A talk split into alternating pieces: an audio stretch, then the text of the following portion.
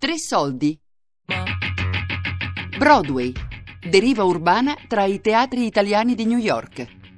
Di Graziano Graziani. No, ma adesso no, ma no, no, no. Qui siamo da Ribalta, pizzeria napoletana ottima. Questa è Ribalta Stadium, dove si vedono tutte le partite di calcio del, dell'Italia, eh, sì, italiane e anche dell'Italia, ma anche tutte le altre partite. Tra la dodicesima e Broadway. Siamo do- eh, sulla dodicesima fra Broadway e University Place, lato sud.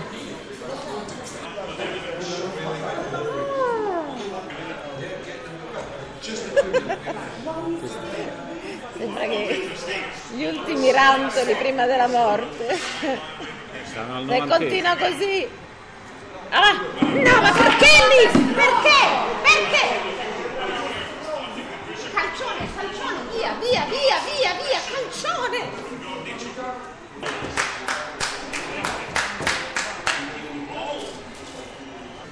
Eh, che partita abbiamo visto? Vai, parla tu. Che partita abbiamo visto? Non lo so, cos'era? Il Milan, cos'era? Roma Bate.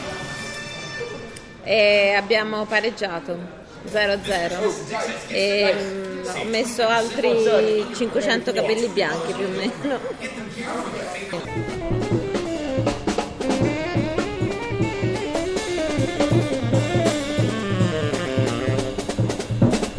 Durante la mia passeggiata lungo Broadway, non lontano dalla mitica libreria Strand, incontro Laura Caparrotti.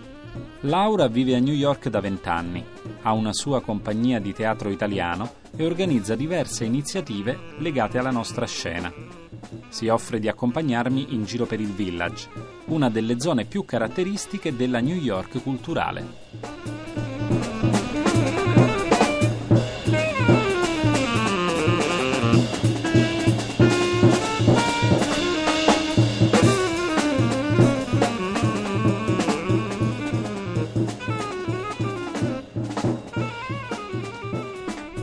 Qui c'era un teatro, 179 Sullivan, adesso c'è Washington Square Post 1212, cioè c'era anche, probabilmente c'era anche questo, ma qui io me lo ricordo perfettamente, c'era un teatro e- ed è stato venduto, no, sai che forse era quello accanto, quello adesso che è eh, l'edificio moderno, e, e mi ricordo che passavo, era il Sullivan Street Theater, e io passavo e continuavo a guardarlo, si entrava, si andava sotto e poi c'era tutto il palazzo, era tutto il palazzo in vendita e io continuavo a dire lo voglio comprare, voglio fare il te-". Sarebbe stato fantastico fare il teatro italiano eh, nel village dove c'erano gli italiani una volta, sarebbe stato fantastico, fantastico. Guarda, se mi fosse capitato adesso mi sarei messa a cercare. Allora ero troppo giovane e inesperta per pensarci, però adesso l'avrei preso in considerazione di cercare sponsor finanziatori perché avremmo avuto un piede d'Italia qua, eh, proprio nella, nella nostra zona. Hanno fatto un palazzo abbastanza brutto. Bruttissimo. Beh, questo è quello che fanno adesso, fanno i palazzi brutti. Non lo so, forse proprio prendono architetti e gli- e dicono guardate vogliamo solo palazzi brutti. La mia compagnia mh, nasce per caso, nel senso che io non pensavo proprio di fare teatro italiano qui quando sono venuta. Avevo una piccola compagnia, un'associazione a, mh, a Roma con cui facevo teatro e poi qui siccome avevo un curriculum dove co- comunque facevo cioè, era un curriculum diciamo buono con dei nomi eccetera e venivo dal teatro italiano venivo da- anche da una laurea per cui portavo con me tutta una serie di cose che, e, mh, di informazioni e di esperienze e mi chiesero di fare delle cose in italiano.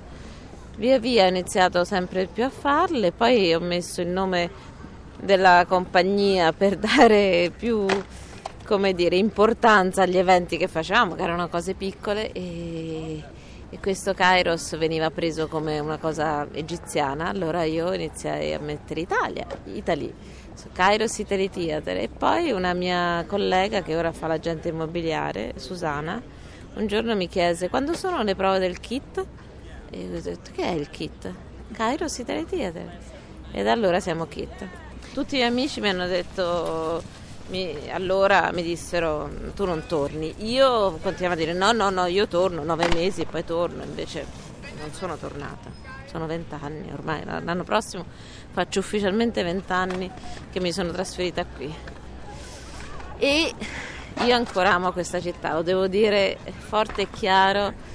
Ecco, sono qui a Washington Square, guardo questa bellezza e niente, io sono innamorata di questa città, c'è poco da fare. Ecco, questa è, questa è Washington Square, abbiamo la musica accanto. Si stanno preparando. Si stanno preparando. Il nome del festival è Il festival è in scena e abbiamo, ho fatto un sondaggio fra amici americani dicendo quale vi piace di più, ne avevamo vari e hanno scelto in scena. E poi abbiamo messo Italian Theater Festival New York perché qui devi sempre spiegare un po' quello che fai, per cui meglio, era meglio.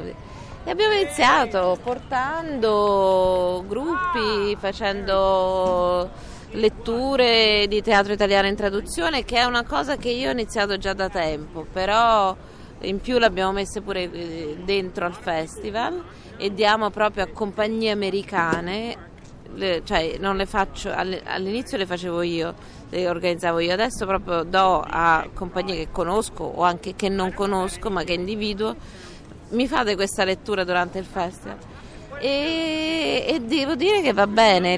La mm, particolarità è che va in tutti i cinque distretti. È una fatica immane.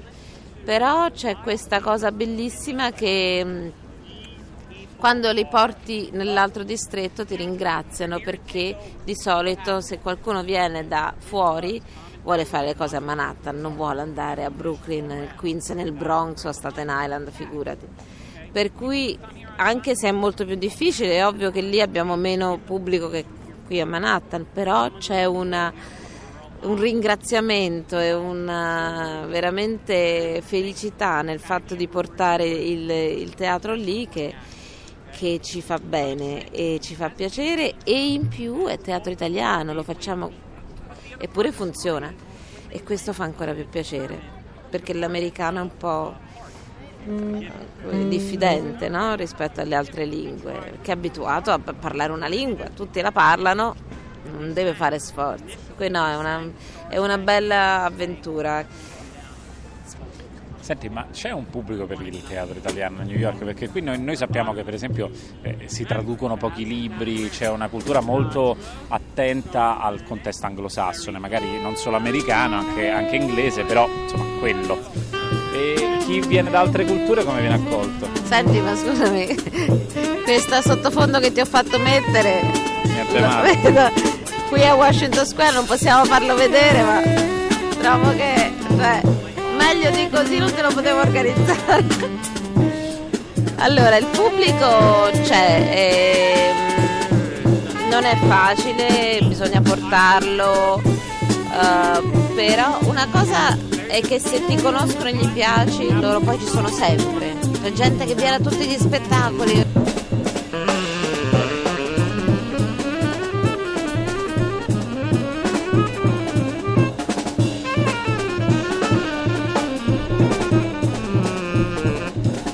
vero che loro hanno nel teatro, eh, parliamo sempre di teatro, eh, cioè, mh, la necessità appunto degli accenti con i personaggi. È una necessità che c'era molto anni fa, adesso vedo che sta cambiando.